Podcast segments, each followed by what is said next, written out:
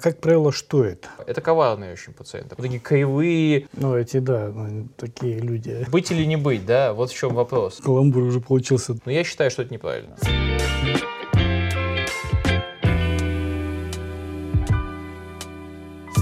Дорогие друзья, уважаемые коллеги, мы снова находимся в «Желтой студии». И у нас сегодня в гостях э, Александр Александрович Смирнов. Александр Александрович Смирнов, руководитель отдела эндоскопии, не хирургии, не от, как это, неотложной медицины. Да. Да. Каламбур уже получился так.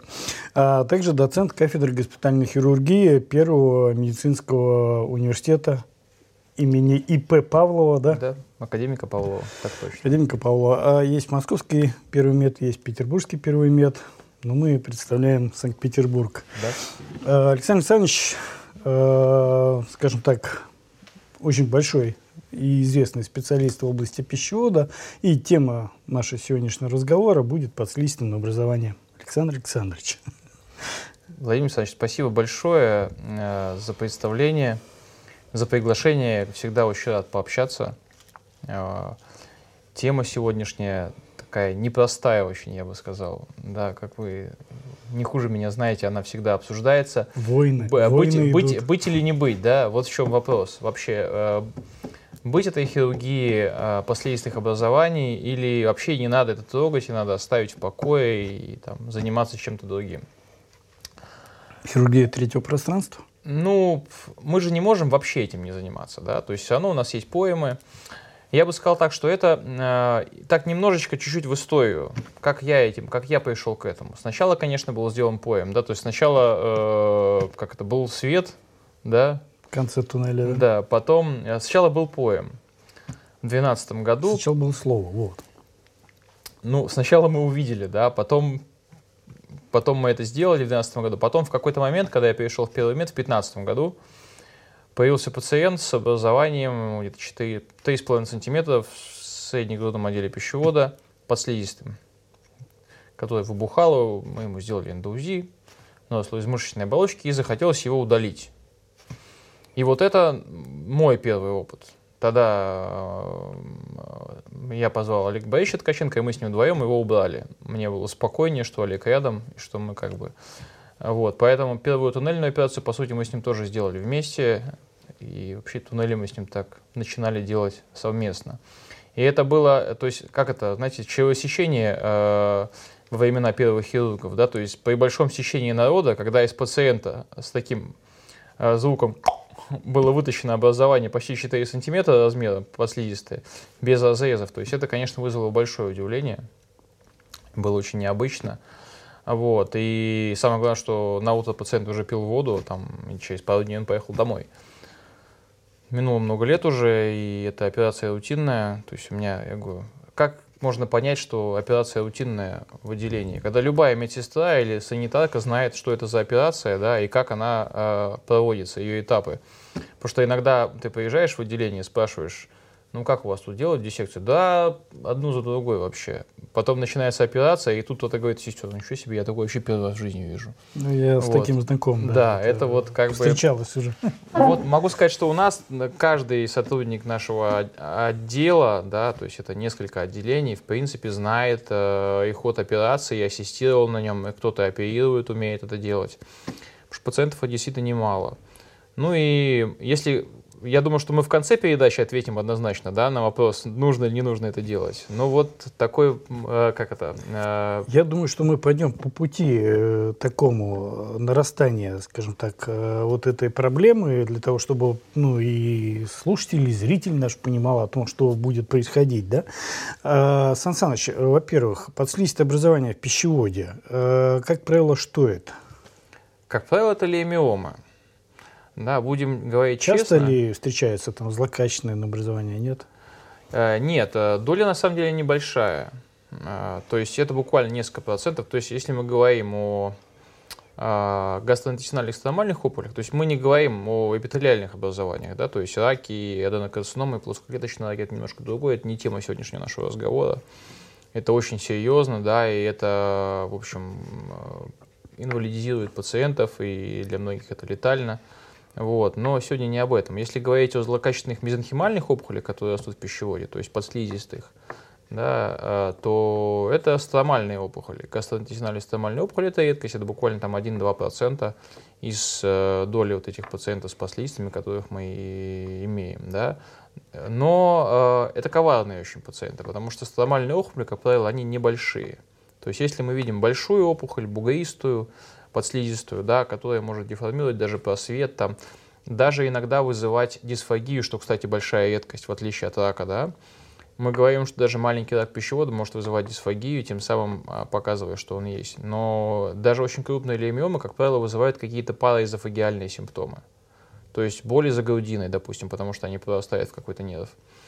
А, там, ну, что-то еще, какой-то дискомфорт, да, но дисфагия возникает крайне редко, потому что слизистая в процесс не вовлечена, и она перистальтирует. Только циркулярные опухоли, они наподобие бубликов, а, последствия, они вызывают дисфагию, да. И то э, достаточно умеренно. Окей. Okay. А, часто ли можно отличить э, гастроинтестинально-стромальную опухоль от э, леймиома в пищеводе? Ну, мой опыт говорит о том, что стромальные опухоли, они чаще находятся в нижней трети пищевода, ближе к желудку. Вот. А все, что мы имеем э, вверху и неправильной формы, как правило, да, это все же леймиомы. То есть плексиформность вот такая вот, да, многоотроговость, э, плотность строения, да, то есть плотность структуры, это все говорит в пользу леймиомы. Даже большие размеры, то есть мы говорим обычно, что экспансивный рост – это признак злокачественности. Но лимиомы бывают очень крупные, бывает там 20 сантиметров, но при этом это доброкачественная опухоль, нет метастазов, нет чего-то еще.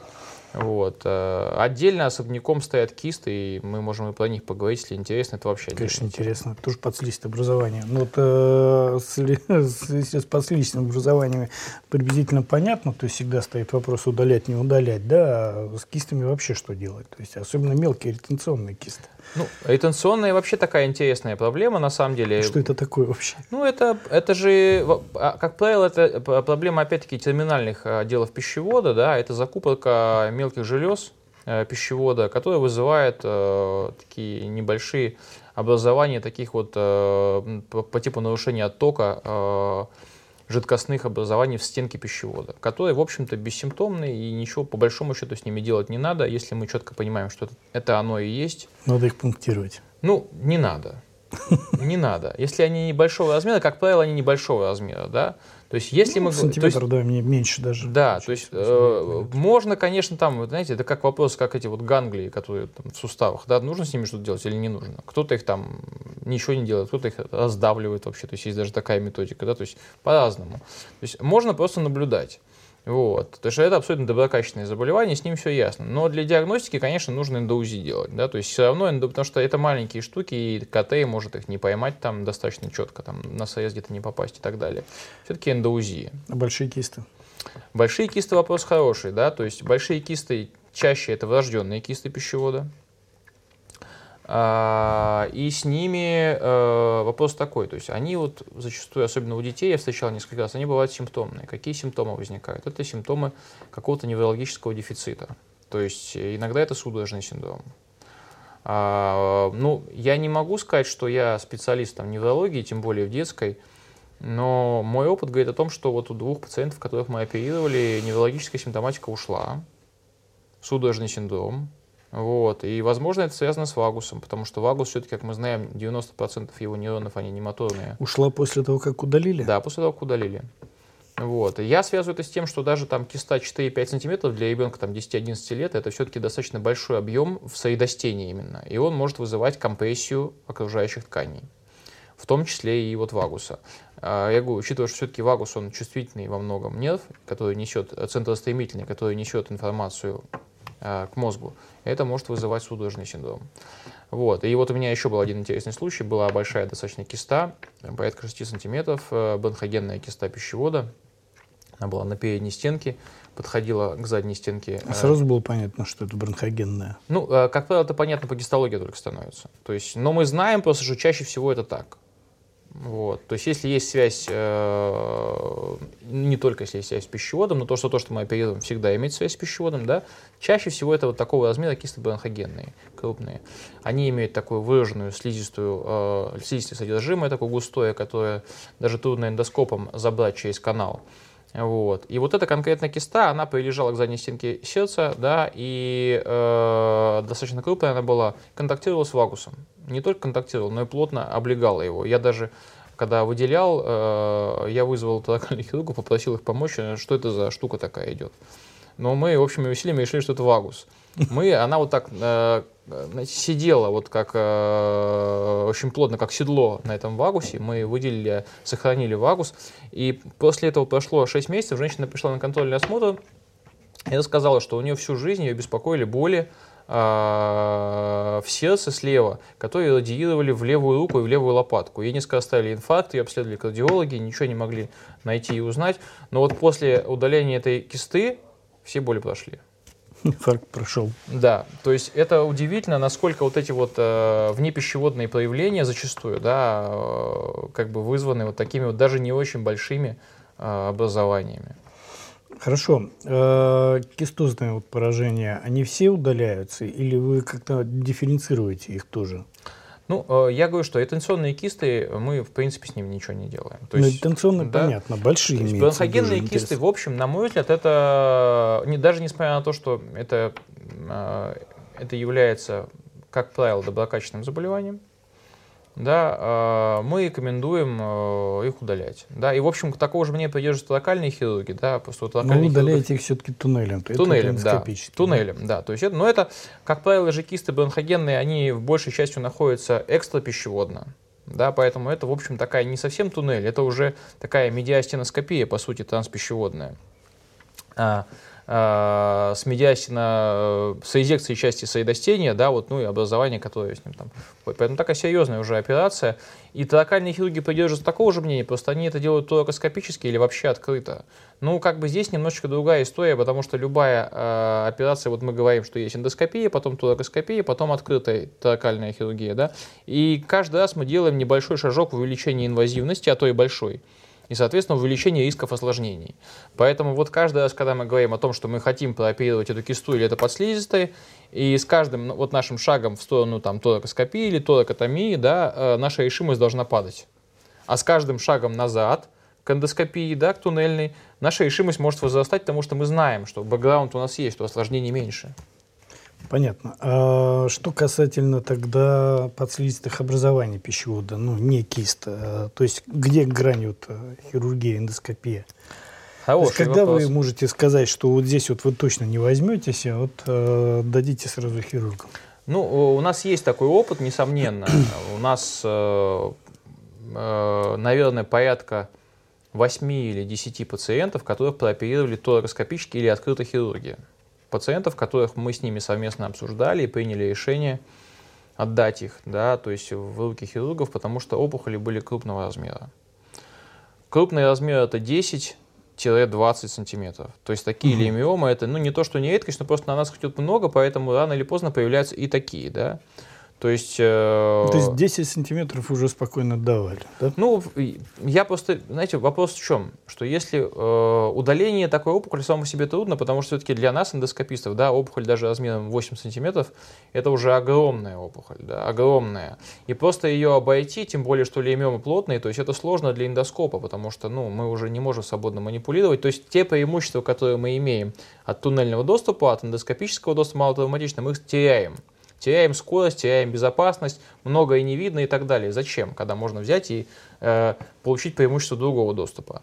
Вот. С другой стороны, там, когда у нас размер 3-4 сантиметра, мы как раз да. Э, получаем все преимущества эндоскопического доступа. И можем легко вытащить потом, что самое главное, да, потому что удаление образования через рот единым блоком это все-таки онкологический принцип. А вот э, там какая-то марсупилизация его, разрушение, потом с, с удалением его фрагментами, это тоже применяется, мы это, к сожалению, делали, но я считаю, что это неправильно. То есть, если есть возможность удалить единым блоком, надо делать это так. Поэтому, а это могут сделать только хирурги при размере там, 10 сантиметров. Поэтому мы считаем, что вот это вообще один из решающих факторов. Хорошо, а показания для удаления? Ну, э, конечно, показания. Во-первых, э, есть рекомендации локальных хирургов, да, когда, которые говорят о том, что читы... Ты, кстати, эндоскопических не нашел Эндоскопических Торакальных нашел. Только. Да, торакальные есть, там 3-4 сантиметра, это уже показания к удалению. Вот. Но мы понимаем, да, еще раз говорю, что э, эти... А клинические или нет? Ну, то есть мы видим 3-4 сантиметра, видим леймиому, То есть можно удалять? Ну, как сказать, можно, да, то есть учитывая, что у нас нет российских рекомендаций, по большому счету, это вопрос все равно спорный, можно ли удалять или не можно, да. Но, Но если не будет осложнений, можно. Да. да. Будет осложнение, значит нельзя. Значит ну. нельзя, да. Ну, к сожалению, так, да, то есть мы, в общем, мало защищены э, юридически от э, таких вопросов, да. Но э, пациенты, еще раз говорю, они голосуют ногами, вот они идут удалять, да, но при вопросе, когда их спрашивают, хотите удалять там торакоскопически или эндоскопически, они говорят, эндоскопически или мы выписываемся. Да, ну, потому что люди, естественно, да. люди знают, люди знают, что это разные вещи абсолютно. Да? Поэтому для нас первое показание все равно все-таки это, э, конечно, наличие опухоли, да, наличие существенной опухоли, потому что я э, могу сказать, что удалять образование 1 сантиметр, особенно в желудке подслизистой, мы отказались давно уже очень, да, заиклись, там один, там даже, может быть, полтора, потому что ты больше тратишь времени на нахождение этого образования, чем на его удаление. Иногда и не находишь его вообще, если оно экстра органно растет. Поэтому, ну вот где-то 2-2,5 сантиметра тот размер, от которого мы начинаем разговаривать с пациентами по поводу удаления. То есть все-таки до этого мы обычно рекомендуем наблюдение – а повторный осмотр, эндоузи, если необходимо, там КТ по ситуации, да, но удаление мы их отговариваем. От размера там 2,5 см все же, учитывая э, малое количество проблем, возникающих при наших операциях, мы пациентам, в принципе, рекомендуем их делать. Я бы вот так сказал. А, и очень интересное как бы такое наблюдение, да, что стромальные опухоли, как правило, выглядят очень миленько. Они кругленькие, небольшие, Ровненькие, в нижней трети пищевода, да, да, мягенькие. Да, но потом оказывается все наоборот, да. А вот леймиомы как раз, как правило, выглядят устрашающие, с инфильтративным каким-то ростом, там, вот такие кривые, страшные на эндоузи, у них бывают участки фиброза, различной эхогенности, даже кисты иногда бывают. Но при этом это оказывается леймиома. И с кальцификатами там. Да, иногда, кальцификаты, да, да, да. и даже лимфоузлы бывают. При леймиоме? Да. Ну, то есть воспалительного характера, естественно, да, то есть это же, это же тоже какая-то, то есть а откуда у нас, допустим, бывает изъявление в леймиоме? Какие-то дополнительные методы обследования э, применяете у этих пациентов? Там КТ, рентген, там еще чего-то? Ну, основной, если мы говорим, я вообще считаю, что человек, который пришел там с пищеводного обследоваться, все равно рентгеноскопию получить должен. Обязательно. Это контраст или просто рентген? Рентген пищевода, желудок? Э... э ну, зависит от, да, то есть если Это мы... скопия или все-таки рентген? Скопия, есть, нет, нет, скопия. скопия нет, да? мы смотрим форму пищевода, да, потому что мы говорим о том, что последствия образования в пищеводе очень часто влияют на моторику. Вот, и чем больше мы занимаемся нарушением моторики, тем чаще мы видим пациентов, у которых просто как случайные находки какие-то подслизистые опухоли. Манометрия. Не пробовали? Конечно, пробовали. Почему? И, ну, это просто нет... И, это, есть пока какая-то работа данная ваша, нет? Это, ну, у нас есть там молодежная работа о том, что после удаления, наши студенты делали, о том, что после удаления последствий опухолей а, манометрическая картина улучшается, то есть какие-то проблемы там, да. А до этого было ухудшение, то есть ловили ухудшение? Ну, Или это где-то это, описано? То есть, Тут вопрос какой, то есть ухудшение, да, то есть есть, есть ухудшение на, ну, то есть на, на, скажем так, на, на, на ощущениях цифр, да, то есть угу. чуть-чуть там давление повыше, чуть пониже, или мы говорим о том, что там была, допустим, там ахолазия или был гиперконтрактильный пищевод, а потом его не стало. Такого, конечно, нет.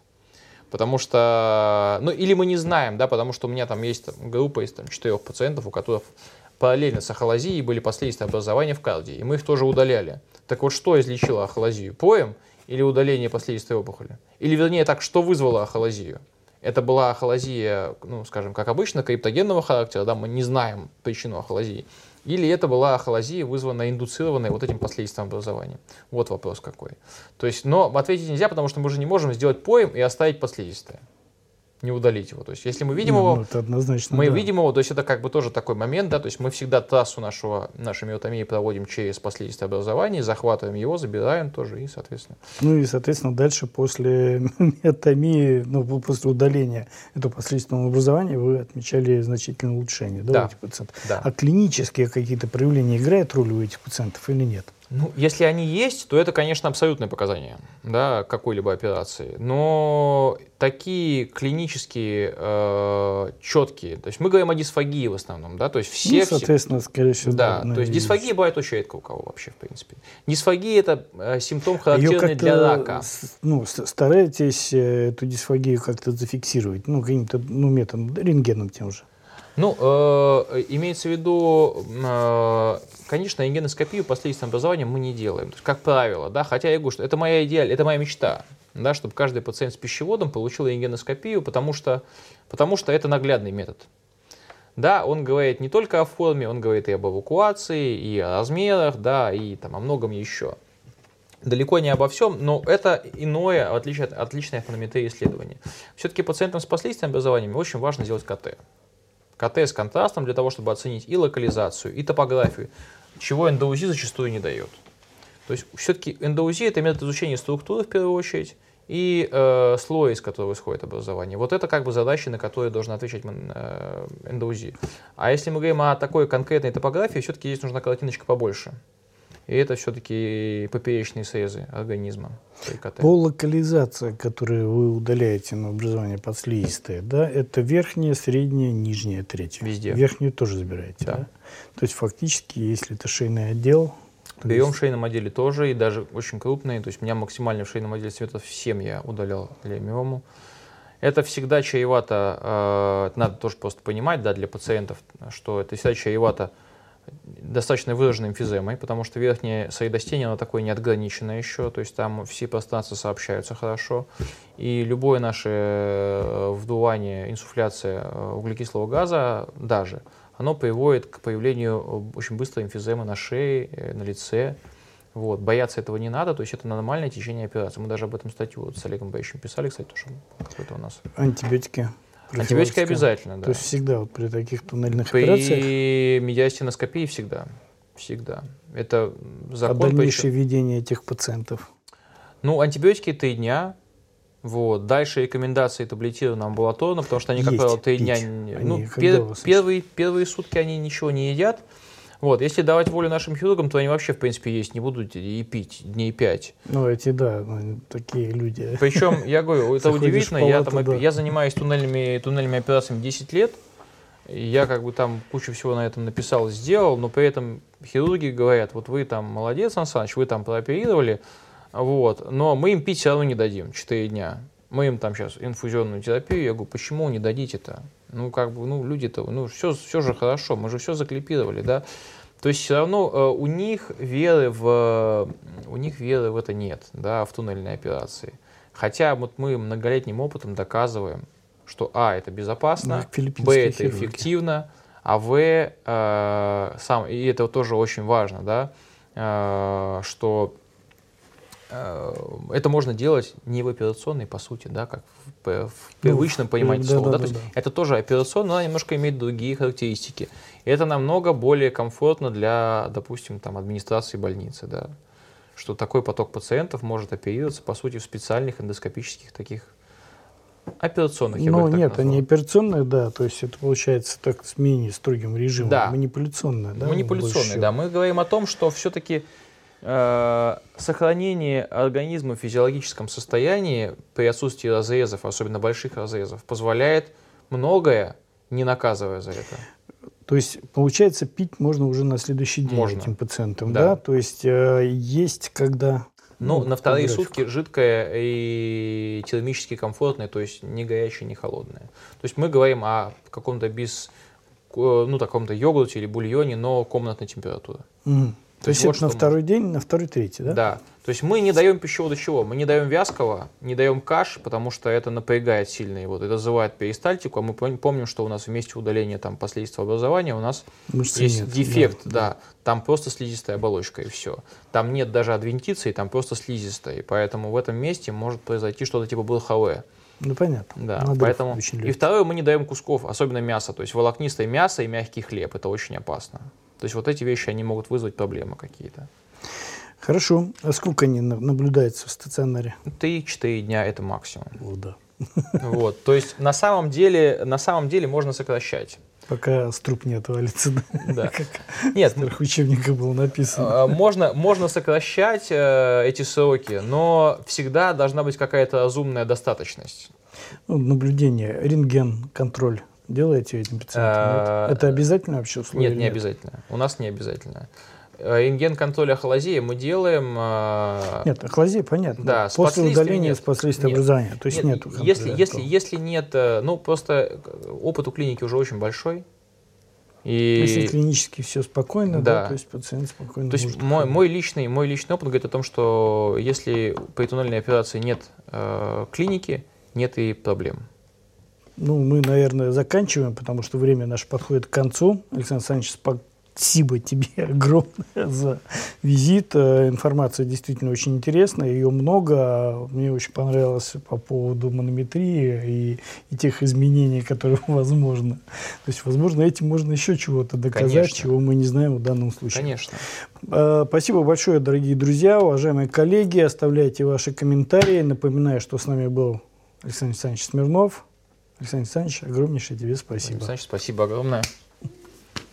Всем пока.